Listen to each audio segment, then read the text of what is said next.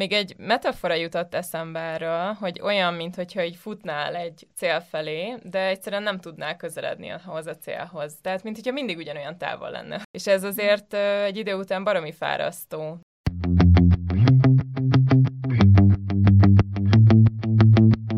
Sziasztok! Ez itt a 777 Podcast úton rovatának legújabb adása. Én Fekete Ági vagyok. Én pedig Szilágyi Anna. A mai adásban Anna fogja velünk megosztani a személyes történetét arról, hogyan gyógyult ki a perfekcionizmusból és az embereknek való megfelelési kényszerből. Beszélgetni fogunk arról, hogy honnan eredt ez a problémája, milyen nehézségeket okozott az életében, és hogy hogyan szabadult meg ettől a tehertől, hogyan tanult meg Istenre nézni és önazonossá válni. Tartsatok velünk!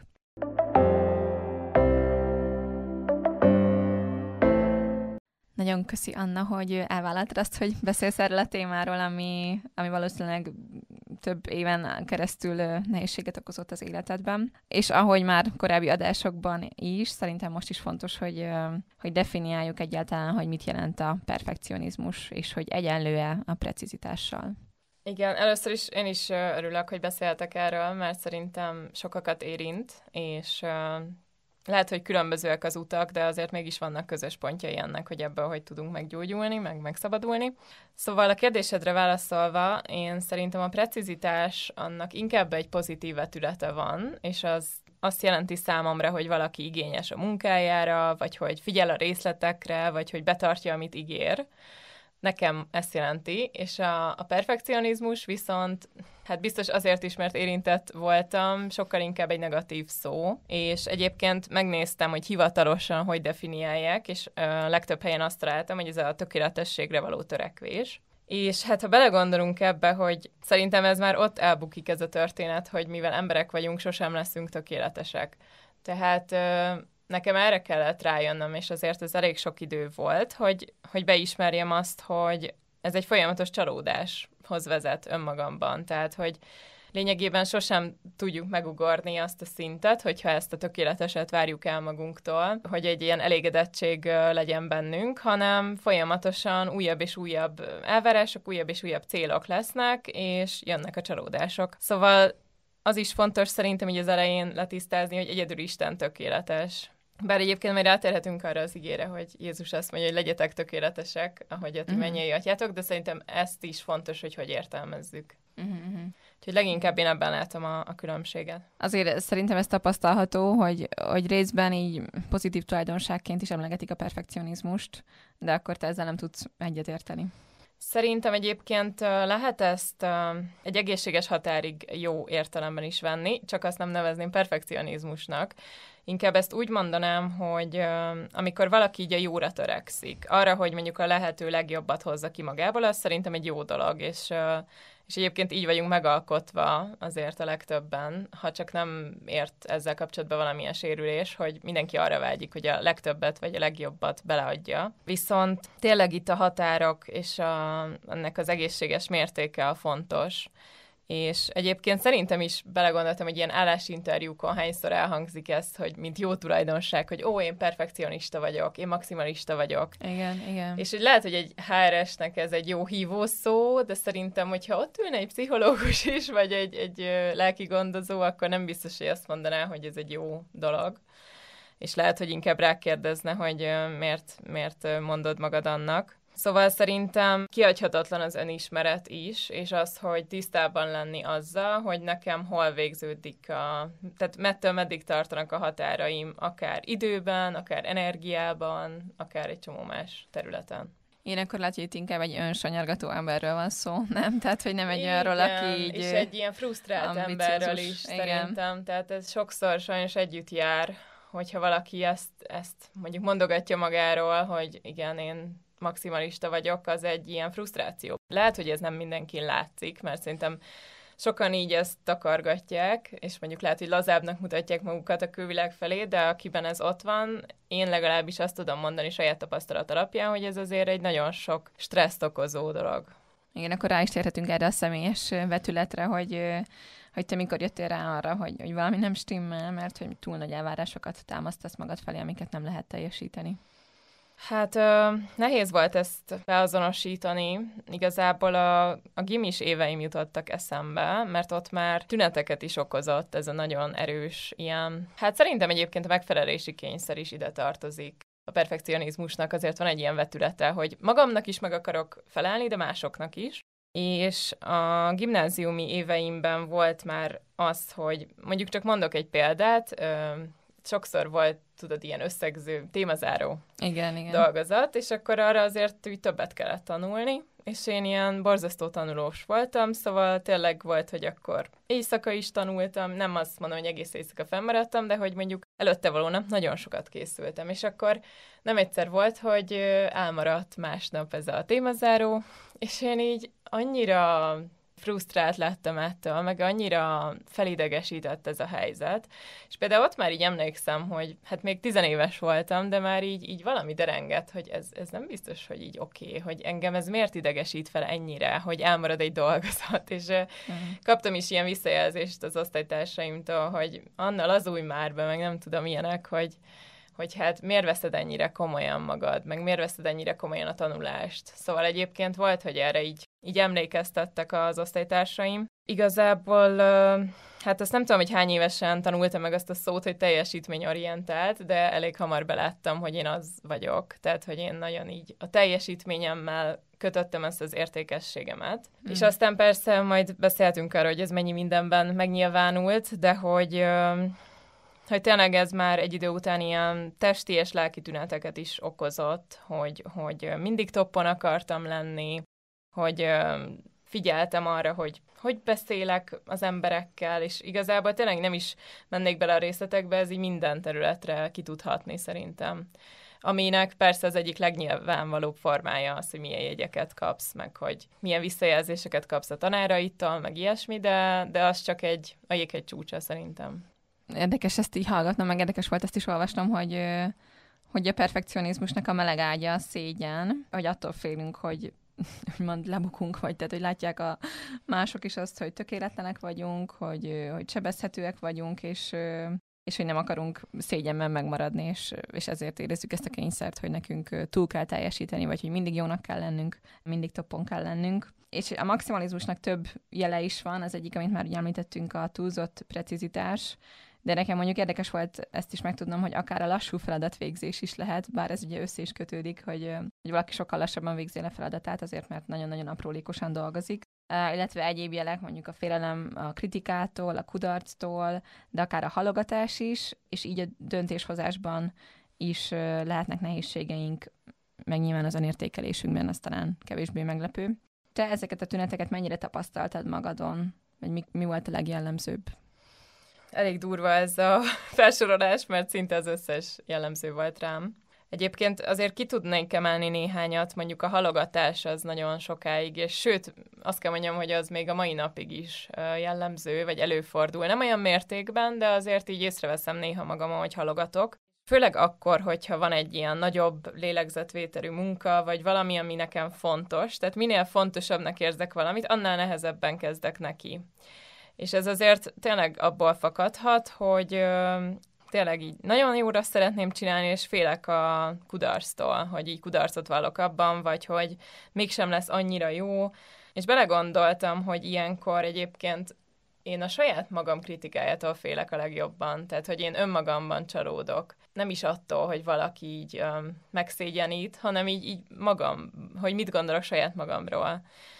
És uh, szerintem ez azért is egy nehezebb, bár mindkettő nehéz, a külső és a belső kritika is, de hogy, de hogy a belsőt talán sokkal több idő így uh, átformálni. Ott tényleg saját magaddal kell megküzdeni egy egyáltalán. Miért gondolsz magadról dolgokat, vagy miért így uh, tekintesz a saját munkádra.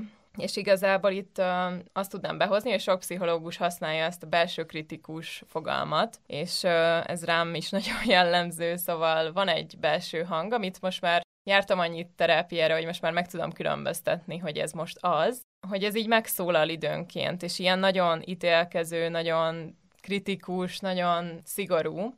Egy kicsit olyan, mint hogyha önmagadnak a szigorú szülője lennél. És hogyha nem csinálsz valamit elég jól, akkor így lesz itt, hogy hát milyen béna vagy, meg különben is ez már a sokadik kudarcod, és, és egyébként ez borzasztó hallgatni, És uh, tényleg, ahogy így beszélgettem másokkal erről, mondjuk barátaimmal, így, így többen mondták, hogy ismerik ezt a, ezt a belső hangot, és hogy egy ilyen nagyon kemény hang ez. Tényleg sok évbe került, hogy ezt így megtanuljam egyrészt megkülönböztetni, utána lecsendesíteni, és mondjuk kicserélni azzal, ami egy sokkal kedvesebb, gyengédebb hang, akár magam felé, akár Istentől. De hogy, hogy közben ez egy ilyen olyan, ami mindig veled van hogy nem az van, hogy néha van, néha nincs, hanem hogy szinte, szinte már tudod, hogy erre kell számítani. A másik, amire még kitérnék, az az önértékelés. Azt mondtad, igen, te is, hogy ez elég egyértelműen kihat. Hát abszolút. Én azt gondolom, hogy például ez a kapcsolódásokat is nagyon meg tudja nehezíteni. Tehát, hogy bennem sok közösségben egy, egy nagy szorongás volt, egy ilyen összehasonlítgatás folyamatosan, hogy, hogy én kevesebbet érek, én nem vagyok elég okos, én nem mondok elég jókat, és hogy, hogy emiatt például több olyan közeg is volt, ahol így nagyon visszahúzódó voltam, mert azt éreztem, hogy egyszerűen kevés vagyok, nem ugrattam meg azt a mércét a saját szemembe, hogy én ott mondjuk egy dominánsabb szerepet vállaljak, vagy hogy én ott bátrabban megnyilvánuljak. Hogy egyébként ez akkor benned lett volna, tehát hogy, hogy egyébként egy extrovertáltabb ember vagy, szívesen beszéltél volna jobban, de, de visszahúzottál. Volt ilyen is, igen. Hogy egyébként én nagyon szeretek közösségben mozogni, közösségben lenni, együtt ötletelni másokkal, meg egy csomó ilyen része. De egyébként igen, azt tudom mondani, hogy sokszor ez a szűrő, ez a nagyon erős szűrő volt az, ami akadályozta, hogy én mondjuk szabadon kommunikáljak hogy egyszerűen így magamat ö, cenzúráztam sok esetben. És ö, am, szerintem itt ki lehet térni arra is, ami azért sok embernél ott van, hogy ez a párkapcsolatokra is mennyire kihat. Ha magadat nem tekinted elégnek, elég ilyennek, olyannak, elég szépnek, elég okosnak, elég vonzónak, akkor persze, hogy ez sugárzik rólad, és és én sokáig ezzel így távol is tartottam így a fiúkat, szerintem, hogy egyszerűen a, a saját magamról alkotott kép és gondolatok miatt nem engedtem azt, hogy így igazából meglássanak, és még egy metafora jutott eszembe erről, hogy olyan, mintha így futnál egy cél felé, de egyszerűen nem tudnál közeledni ahhoz a célhoz. Tehát, mintha mindig ugyanolyan távol lenne az a cél. És ez azért egy idő után baromi fárasztó. Tehát, hogy mint egy, mintha futnál egy maratont, és oké, okay, így mennek a kilométerek, de még mindig 42 kilométer, és szerintem egy idő után ebbe, ebbe a, a lélek is nagyon ki tud merülni, meg így én nagyon, nagyon elfáradtam ebben. És hogy volt a fejemben, egyébként szerintem, ahogy sok ilyen dolog, ez is uh, így az elménkben van nagyon, ott játszódik ez az egész, és volt az én fejemben is egy ilyen tökéletes kép magamról, meg az életemről, egy ilyen idilli hogy nekem ilyennek kéne lennem, így kéne megnyilvánulnom, ilyen eredményeket kéne elérnem, és mivel ez annyira ilyen tökéletes kép volt, hogy ennek nyilván nem lehet megfelelni, tehát hogy onnantól kezdve ez egy, ez egy illúzió, és annak a kergetése, és erre is mondom, hogy ez, ez kimerítő. És volt, hogy mondjuk, nem tudom, mondjuk a halogatás miatt ö, mm, problémába ütköztél, tehát mondjuk nem adtál le a munkahelyeden, vagy az egyetemen időben egy anyagot, Hát azért mindig összeszedtem magam a végére, pont azért, hogy nehogy csalódjanak bennem. De ez egy nagyon küzdelmes, te tudod, amikor már így nagyon fogy az időd, és már, már, már éjszaka dolgozol. Tudom, hogy ezt egyébként egy egyetemen sokan átélik egyébként, de valahogy ö, valaki csak azért halogat szerintem, mert van jobb dolga, meg nem tartja olyan fontosnak, viszont mások, mint én is, azért halogatnak, mert félnek vagy hogy tényleg egyszerűen az érzést akarják elkerülni, hogy na most ez nem lesz olyan. És egyébként többször volt arra példa, hogy jó, oké, megcsináltam, nagy nehezen a legvégén leadtam, és akkor egy sokkal jobb visszajelzést kaptam rá, mint ahogy én azt éreztem. És akkor például ez is egy olyan visszacsatolás, hogy hm, hogy akkor igazából én magammal vagyok a legszigorúbb, és hogy ez külső szemmel, ez már egy jó teljesítménynek számít, amit én egyébként úgy éltem meg belülről, hogy na jó, e- ennyit, ennyit bírtam kipréselni magamból, és basszus lehetett volna sokkal jobb.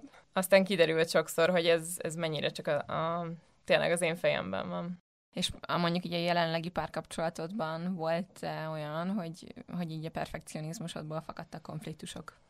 Biztos volt, most így nem tudnék erre annyira példát, inkább én azt érzem, hogy pont, hogy jó, jó, ahogy formálódom ezen a téren a párkapcsolatomból eredően, mert hogy egyébként egy kapcsolat se lesz soha tökéletes, és hogy szerintem ez is egy nagyon jó tanuló állomás arra, hogy vannak hibáink, nem úgy beszélünk mindig a másikkal, ahogy kéne, nem úgy ö, tesszük a dolgokat, ahogy az jó lenne mindkettőnknek, és hogy ezeket így egyszerűen meg kell tanulni elfogadni. És nekem így a párom is sokat tanított arra, hát neki nyilván meséltem erről a problémámról, vagy így arról, hogy én ebből jövök, és ő nagyon jó, hogy ő erről tud, mert így tud emlékeztetni szavakkal is, meg így a viselkedésével is, hogy, hogy így rendben van, hogyha éppen nem megy minden úgy, ahogy én azt elvártam, vagy ahogy elképzeltem, és emiatt így sokat lazultam már így, így neki köszönhetően is. Ugye a perfekcionizmus azért sok mentális tünettel járhat, például mondjuk szorongással, vagy kényszeres viselkedési mintázatokkal, stressz, állandó aggodalom, akár depresszióval is, kiégés, és te ezek közül bármit is tapasztaltál le magadon?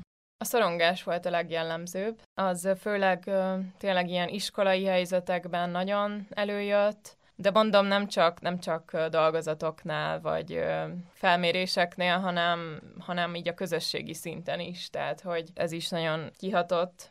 A kiégést is említetted, ott hát nem jutottam el azért ilyen súlyos kiégésbe, de azért már annak is tapasztaltam tüneteit magamon. Tehát például a motiválatlanság az sokszor előjött, hogy, hogy már így egyszerűen nem tudom rávenni magam, akár amikor olyan munkahelyen dolgoztam, hogy bemenjek, és olyan szürkének láttam a, a napjaimat, olyan egyformának, szóval lehet, hogy ez akár ilyen depresszió, kezdődő depresszió is lehetett, de inkább nevezném a kiégés előszabályának, hogy egyszerűen nem, nem voltam lelkes. Tehát, hogy én alapvetően egy ilyen tök lelkes embernek tartom magam, akinek felcsillan a szeme, ha izgalmas a téma, és, és szeretem belevetni magam a dolgokba, és úgy éreztem, hogy ez a részem így hol van, hogy így eltűnt. És ez ijesztő volt, hogy mm, így megkérdőjeleztem, hogy most akkor így ez kikopott belőlem, vagy, vagy ez már így akkor a felnőttéveles része, hogy, de azt rájöttem, hogy nem, ennek nem kell így lennie, hogy attól, hogy most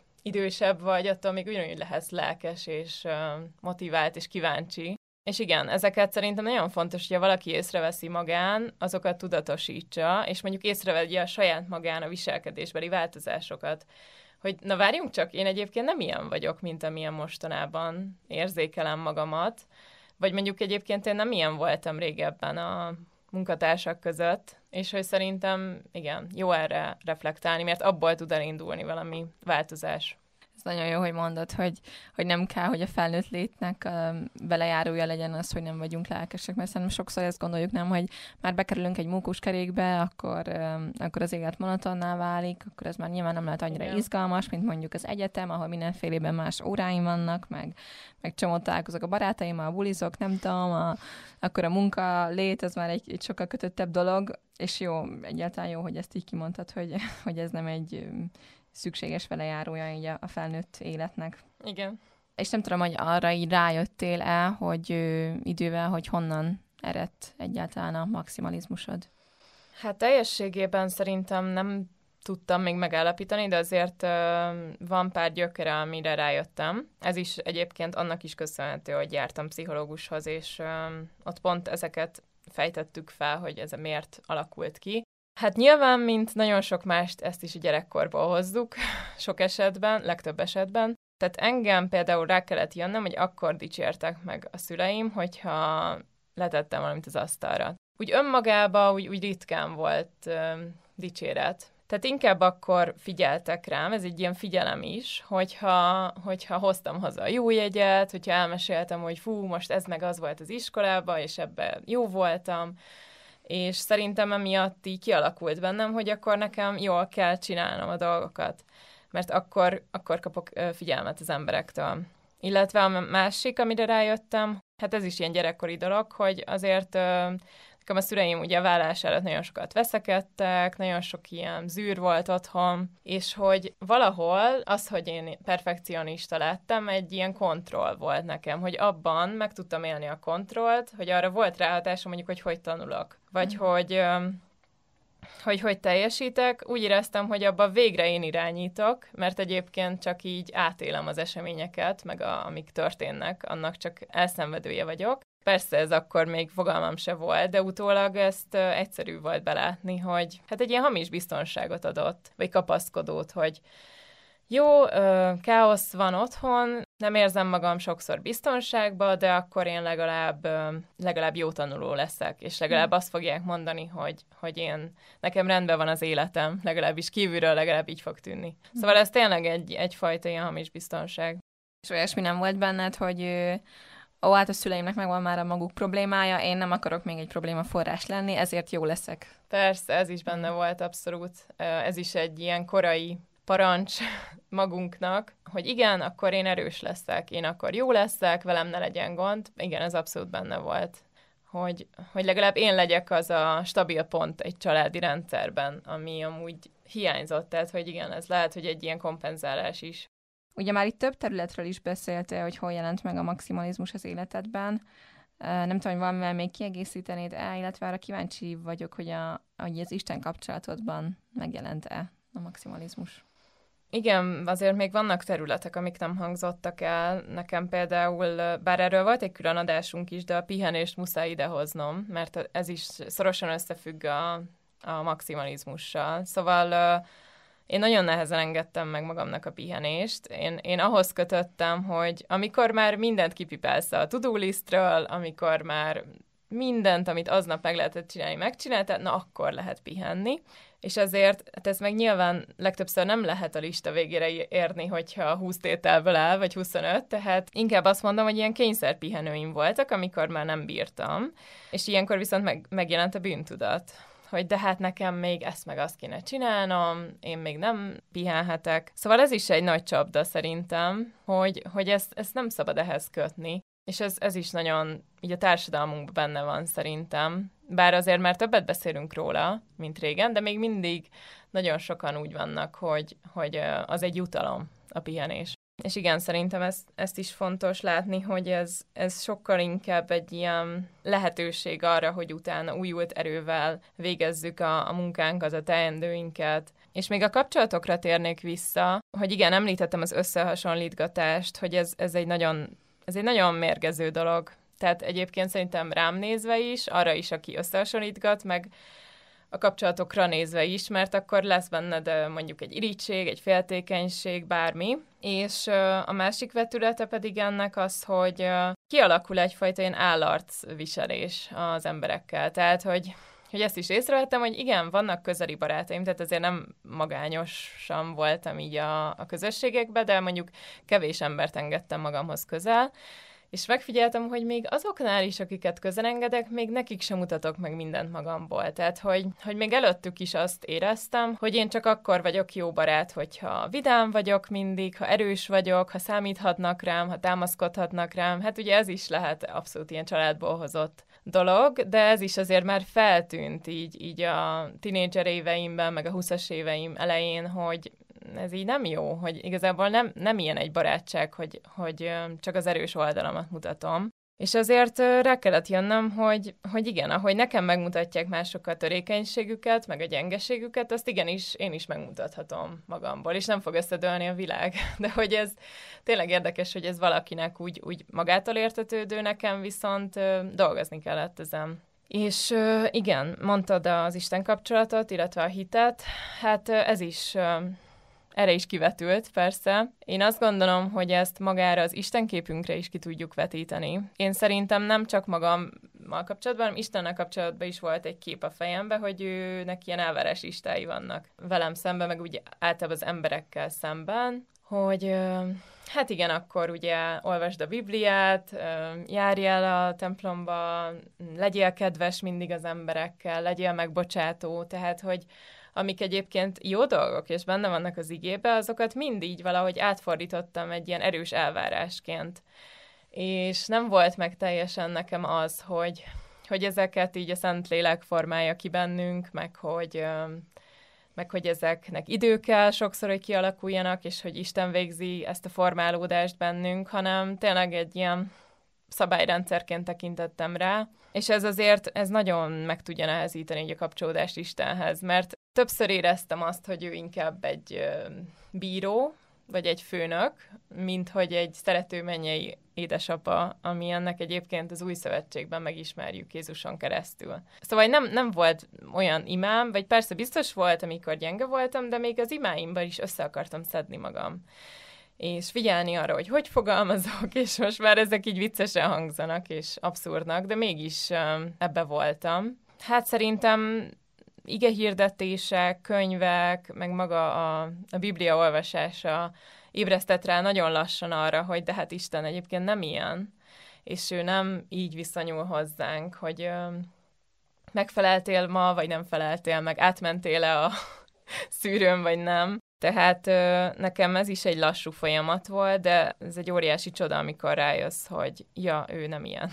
Igen, azért ez egy nagyon fontos lépés szerintem a hitünkbe, hogy, hogy rájöjjünk arra, hogy mik azok a, a hamis istenképek, amik bennünk élnek, meg nyilván ez egy folyamatos tisztítási folyamat, tehát hogy, hogy nem fogunk, az életünk végén sem fogjuk teljesen pontosan tudni, hogy, hogy Isten milyen, de hogy arra törekednünk kell, hogy, hogy a lehető leginkább megismerni Istennek olyannak, amilyen. Szóval bennem is voltak azért ilyen elképzelések, meg még most is biztos vannak, szóval ez nem olyan, hogy százszázalékosan így le van építve, igen. igen, de hogy így hogy Isten ezt is ezt elvárja tőlem, sőt, kvázi így rám erőszakolja azt, hogy, hogy nincs választási lehetőségem, hanem nekem ezt kell tennem, hogy valami rám van tolva, és akkor uh-huh.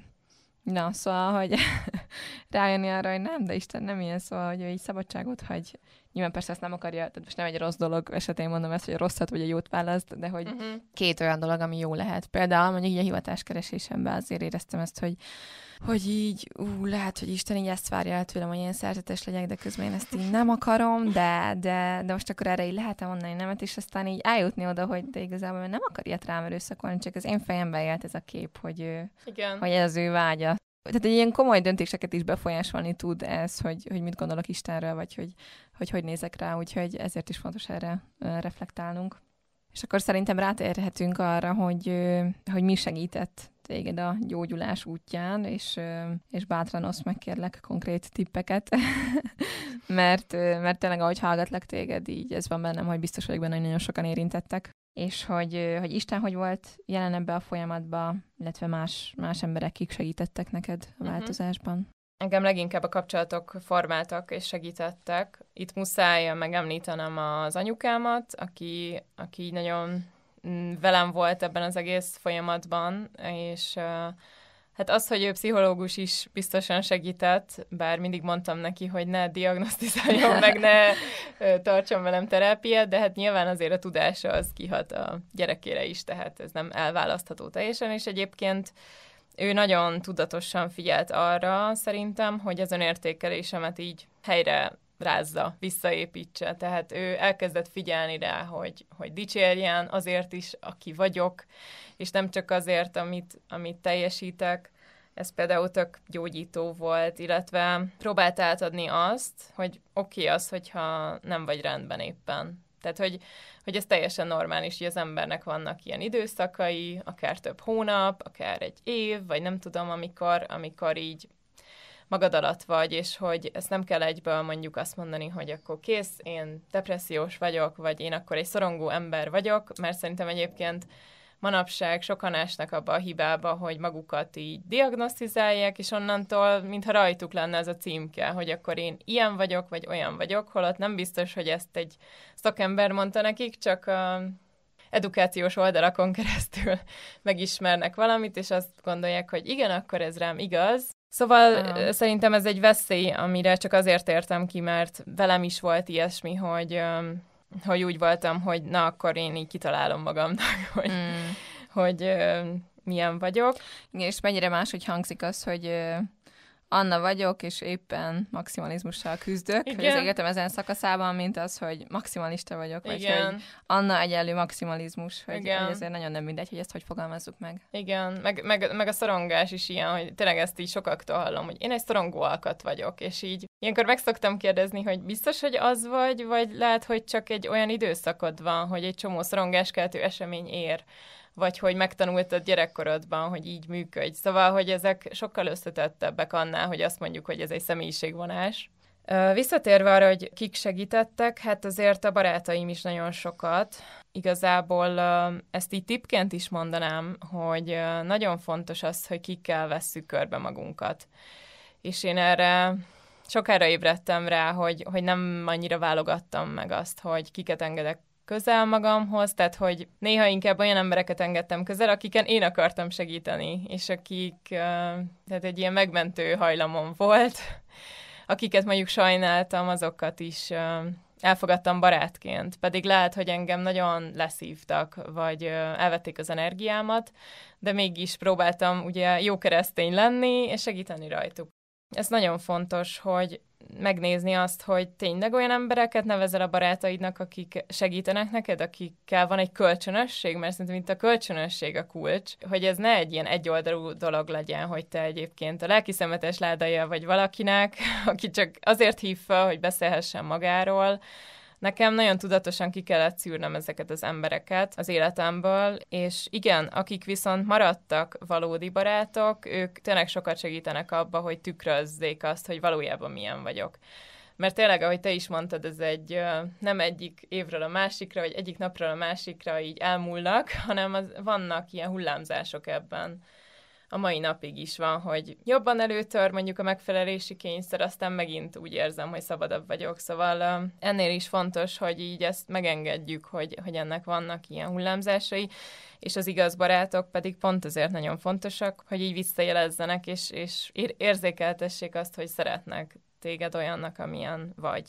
A másik az, hogy, hogy te a, végülis azoknak az átlaga vagy, akik a legközelebb állnak hozzád. Tehát kimutatható az, hogy például viselkedésben mennyire átvesszük egymásnak a viselkedését, vagy a szóhasználatát, vagy bármi és igazából uh, itt is az, az számít szerintem, hogy ők hogyan hatnak rád, és uh, megint a, a párom jut eszembe, aki szintén nagy hatással volt rám ebben az egész folyamatban, hogy, hogy például nekem az is nagyon fontos, hogy ő egy higgadt ember alapvetően, és uh, választhattam volna olyan férfit magam mellé, aki hasonlóan szorongó, vagy hasonlóan megfelelni vágyó, és ezzel nincs is baj, csak én mondjuk felfedeztem azt, hogy nekem sokkal jobb egy olyan emberrel lennem, aki ilyen nyugodt alapvetően, ilyen nyugodt természetű, és aki ö, nem befeszül egy problémától, hanem mondjuk keresi a megoldásokat. És hogy ez is érzem, hogy kihat rám, hogy már nem úgy tekintek egy ilyen akadályra, hogy na jó, itt vége a világnak, kész, hanem én is észreveszem, hogy most már így úgy, úgy nézek rá jobban, hogy oké, okay, biztos, hogy ezt is meg lehet oldani, és akkor nézzük meg, hogy hogy. És akkor áttérek a, az Istennel való kapcsolatra, hogy, hogy igazából nekem a vele való közösség volt a leggyógyítóbb ebben az egészben. Az imák, az, hogy időt töltöttem vele, az, hogy hogy olvastam az igét, hogy valójában ő mit mond rólam. Ezek szerintem azok, amik leginkább tudják formálni a, az embert, és a, a szívet és a lelket, rájönni arra, hogy Isten önmagamért szeret, és nem a teljesítményemért, az a legfelszabadítóbb dolog.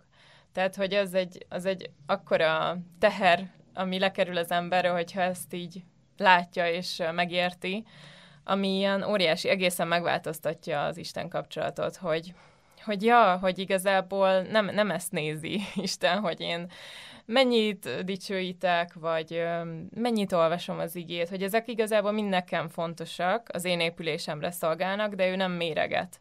És van egy mondás, amit, amit szoktam hallani, és amit nagyon szeretek, hogy nem tudok semmit tenni, ami miatt jobban vagy kevésbé szeretne Isten. És ez is nekem egy nagyon felszabadító dolog, és segített abban, hogy így változzak ebben. Hogy igen, ő így, így stabilan szeret, és hogy nem olyan, mint mi saját magunk felé, hogy igen, ma, ma jó voltál, ma így szeretlek, mondod ezt magadnak, mm, ma sajnos hibáztál, meg sajnos nem beszéltél szépen, úgyhogy ma, ma viszont nem szeretlek. Tehát, hogy ezt így meg kellett értenem, hogy de Isten nem, ő stabil, és hogy ő, ő tényleg örök és változatlan ilyen módon, és ez egy nagyon nagy nagyon nagy biztonságot jelent. És ami még fontos uh, szerintem ebben, hogy, hogy nem kell ilyen nagy és hirtelen változásokat várni Istentől, így ezekben a lelki dolgokban, mert szerintem ezek olyanok általában, hogy ilyen nagyon finoman és la- nagyon lassan történnek, és Isten nagyon gyengéden formál minket, és uh, meg szokta várni azt, hogy eljussunk arra a pontra, hogy hát nekem ez így nem megy, és én nem tudom, nem tudom megváltoztatni magam. Ez például fontos szerintem felismerni, hogy így kevesek vagyunk ahhoz, hogy így a saját magunk erejéből változzunk, és akkor ö, több olyan imám is volt, hogy azt mondtam, hogy na jó, uram, én, én elfogytam, ennyi, nem bírom tovább, most akkor te jössz. És akkor ahogy ezt kimondod, hogy na most te jössz, és elengeded a dolgokat, az életedet, akkor tud úgy igazán belépni Isten. Nekem ez a tapasztalatom.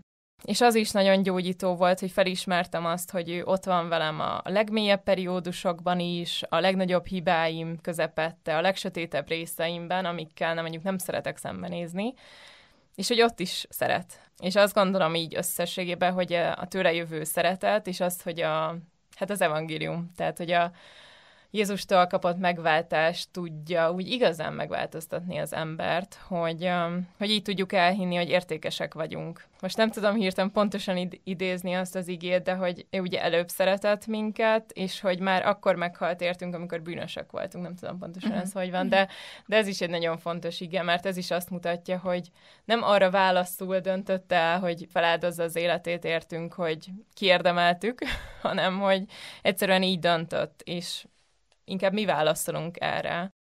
Ezt tudnám másnak is mondani, aki hasonlóval küzd, hogy minél több időt töltsetek Istennel, ami tudom, hogy nem mindig könnyű, és nem mindig megoldható, de ha csak reggel fél órával korábban felkeltek, és magatokba szívjátok így az ő igazságát, az például nagyon segít abban, hogy utána napközben már e szerint szűrjétek a, a véleményeket, mondjuk más emberek véleményét, amit mondanak rólatok, amit mond rólatok a tanár, vagy a főnök, vagy a szülő, vagy bárki, hogy oké, okay, ő ezt mondja, de, de Isten mit is mond? És akkor ahhoz már így vissza lehet nyúlni.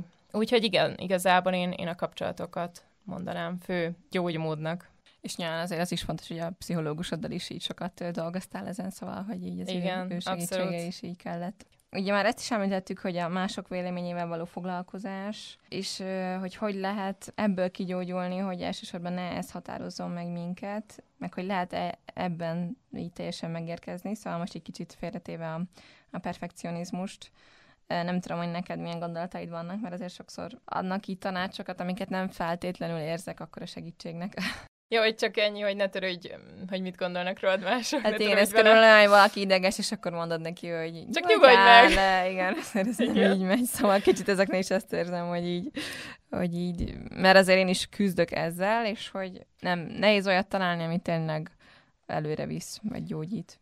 Igen, szerintem itt fontos, amit te mondtál, hogy, hogy ebben nem, nincs olyan, hogy százszerzalékosan kész vagyok. Tehát, hogy ó, engem most már mától nem érdekel, ki mit gondol, mert szerintem valahogy az emberi létünkből fakad, hogy közösségi lények vagyunk, és ezért valamennyire mindig hat ránk, és mindig befolyásol, hogy ki mit gondol. Inkább az arányok a, a lényegesek, és uh, nekem is van még ebben hol fejlődnöm bőven. Ami viszont különbség, és amit látok, hogy nekem változott, hogy, hogy azért régen ez annyira hatott rám, és annyira elsődleges volt, hogy ez megelőzte azt, hogy Isten mit gondol rólam.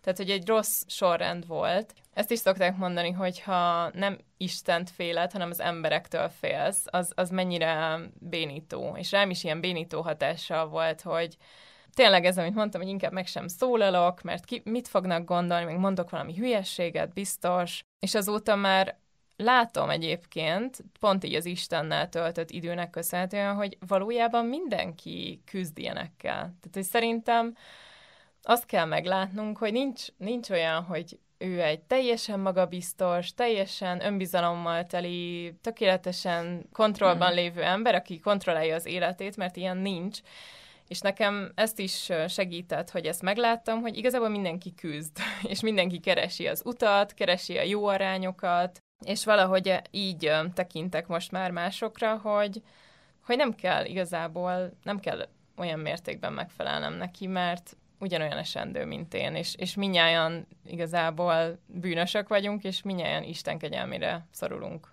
Én ez, ez tetszett, amit mondtál, hogy, hogy azért valamennyire mindig fogunk ezzel foglalkozni, hogy mások mit gondolnak rólunk, mert hogy nyilván alapból, mikor gyerekek vagyunk, figyeljük a szüleinket, hogy ők hogy viselkednek, aztán meg a kortársainkat, hogy, tehát hogy ez kell a szocializációhoz is, és hogy ez egy normális dolog, hogy bizonyos szinten foglalkozunk ezzel, ahogy mondtad, itt az arányok nem mindegy, hogy, hogy így nem mindegyek, hogy, hogy milyen hangsúlyos. És igen, tetszett egy, egy pszichológusnak a, a gondolata, hogy mi is a cél, tehát hogy ettől a gondolata, hogy vajon mit fognak szólni a többiek, oda lenne jó elmozdulni, hogy elég vagyok.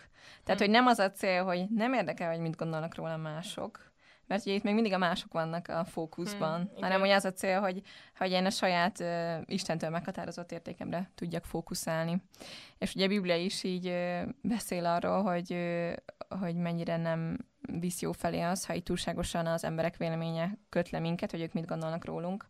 Például így a példabeszédek könyve azt írja, hogy az emberektől való félelem törbe ejt, aki pedig az úrban bízik, oltalmat nyer illetve hogy a Pálapostolnak a, a írt levelében van ez a nagyon híres mondata, hogy az emberek kedvét keresem ezzel, vagy az Istenét. Talán embereknek akarok tetszeni? Ha még emberek tetszését keresném, nem volnék Krisztus szolgája. Azért így elgondolkodható tényleg, hogy mondjuk Szent Pál is, meg más szentek biztos vagyok benne, hogy nem azzal foglalkoztak, hogy mások mit gondolnak rólunk, mert különben nem értek volna el oda, ahova. Ha mondjuk akár zsándárkra gondolunk, hogyha azon gondolkozott volna, hogy a fú, hát az én századomban hol van egy fiatal lánynak a helye, akkor nem tud forradalmat csinálni, de nem ezzel foglalkozott, hanem, hanem azzal, hogy Isten mire hívja őt, szóval, hogy igen, igen, így, így tőle kell erőt gyűjtenünk ebbe ami így nagyon elgondolkodhatott, a, az ugye a bátorságnak a jelentése, mert hogy erről te is beszéltél a, a törékenységről, meg a sebezhetőségünknek a felfedéséről, és hogy a bátorság egyébként eredetileg azt jelentette, hogy, hogy kijönti a szívét, és hogy elmondja azt, ami a szívét nyomja. Még ugye ma meg arra használjuk inkább, hogy hogyha valaki hősies és, és dicsőtetteket visz véghez, de hogy valójában tényleg ez a bátorság, hogyha így őszintén és nyíltan tudunk beszélni a magunkról és a tapasztalatainkról, egyaránt arról, ami jó és rossz. Szóval ezt jelenti a bátorság, hogy veszélyes helyzetbe hozom magamat, mert, mert hogy sebezhetőnek mutatkozok másokkal és mások előtt. És ezért tényleg ez ritka, hogy, hogy így tudjunk beszélni magunkról. De hogy nekem tetszik ez, hogy igen, hogy, hogy miről szól valójában így a, a bátorság, meg hogy, hogy erre van így mindegyiknek szüksége. És ezért én is kaptam így tanácsokat, meg tippeket, hogy hogyan tudod így jobban elengedni, hogy így ne mások véleményemmel foglalkozzak. Az első ilyen dolog az, hogy egy kérdés egyáltalán, hogy a szívem mélyen el tudom-e hinni azt, hogy szerethető vagyok, hogy elfogadható vagyok, hogy fontos vagyok, és hogy, hogy jó vagyok úgy, ahogy vagyok. Olyan értelemben, hogy tudod, van ez a mondás is, hogy Isten, hogy elfogad téged úgy, ahogy vagy, miközben mozdít afelé is, hogy még jobbá válj. De nem, mint hogyha egy rossz valaki lennél, de hogy alapvetően jó vagyok, hiszen ugye Isten képmására lettem teremtve. És hogyha ezt így nehéz elfogadnom, akkor érdemes elgondolkoznom, hogy hogy miért okoz ez nehézséget, és hogy ki volt az a személy az életemben, aki nem tudott engem úgy szeretni, ahogy, ahogy kellett volna. És ami tényleg így konkrét helyzetekben nekem segített, hogy, hogy voltak olyan ima tapasztalataim, mikor, mikor így Isten megmutatta az értékemet, akár így érzések szintjén, vagy, vagy képekben, és azt tanácsolta nekem a lelkivezetőm, hogy amikor jönnek nehéz helyzetek, így túlságosan arra fókuszálok rá, hogy na most így kéne viselkednem, hogy elfogadjanak engem, hogy szerethető legyek mások szemében, akkor idézzem fel ezeket a tapasztalatokat, hogy így Isten mit mond rólam, meg hogy, meg hogy milyen élmény volt, amikor ő megmutatta nekem, hogy mennyit érek neki és hogy ez így idővel hozhat átalakulást így benned, hogy, hogy jönnek ezek a nehéz helyzetek, és akkor visszanyúlsz ehhez a tapasztalathoz, és akkor már kicsit máshogy tudsz ott jelen lenni, és, és ebből a körforgásból, ahogy így csak magad körül forogsz, meg hogy jaj, hogy kell viselkednem, nem tudom, ebből ez így ki tud húzni, hogy ja, de Isten ezt mondja rólam, és akkor hmm. így helyre tudja, helyre tudnak kerülni a, a dolgok. És még ez a gondolat is tetszett, hogy igyekezzünk a jót feltételezni másokban. Gyakran van az, hogy rögtön azt gondoljuk, hogy uh, biztos,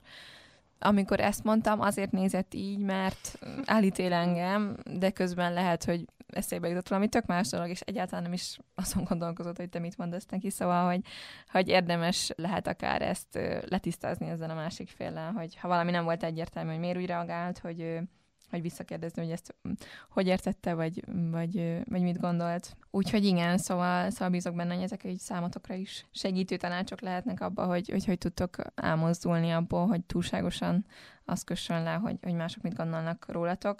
Én még egy könyvet említenék, amit nagyon szerettem, és jó hatással volt az önértékelésemre, ez a Szeretetre teremtve. Um, sajnos nem tudom most a szerzőket, de meg fogjátok így találni ezzel a címmel. Egy keresztény um, lelki gondozó házaspár írta, tehát nagyon jó, hogy a női és a férfi nézőpont is megjelenik benne, és ez uh, nem csak egy egyszerű keresztény könyv, hanem tele van gyakorlatokkal, kérdésekkel, tehát uh, reflexiós kérdésekkel, és uh, Hát én emlékszem, hogy amikor ezt olvastam, így a szövegkiemelő volt a kezemben, és kb. így az összes sort így húzogattam mm. alá, mert nagyon, nagyon fontos mondatok vannak benne, és ők is összegyűjtik ezeket az igéket, amik egyébként arról szólnak, hogy Isten milyen értékesnek lát minket. Úgyhogy nekem ez is sokat segített.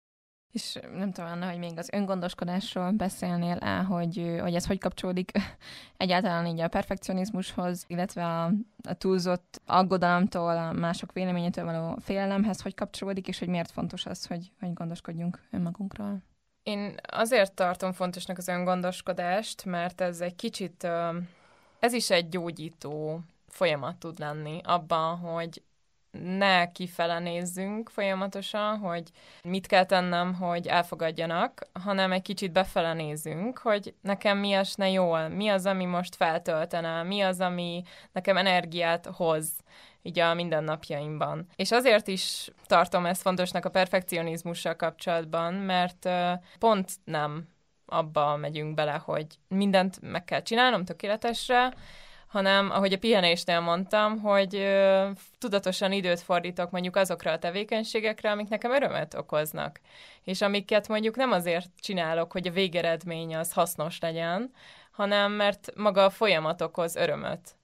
És ö, én azt gondolom, hogy mindenkinek vannak ilyen tevékenységek az életében, amiket mondjuk lehet, hogy egyszer megbélyegzett, hogy ez nem hasznos, és ezért nem fér bele a napomba, de közben ilyen lét szükséglet szerintem.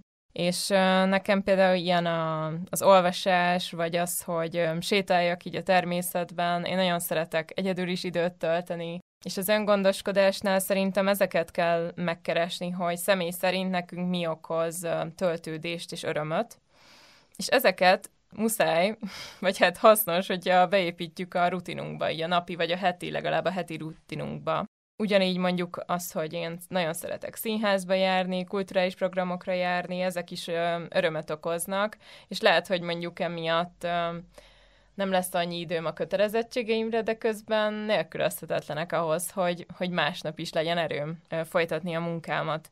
És ami még nekem ide tartozik, hogy ugye egy nagyon extrovertált világban élünk, és mégis újra és újra tudatosítanom kell, hogy már pedig én introvertált vagyok, olyan szempontból, hogy engem tényleg az egyedüllét tölt fel, és a csendben töltött idő.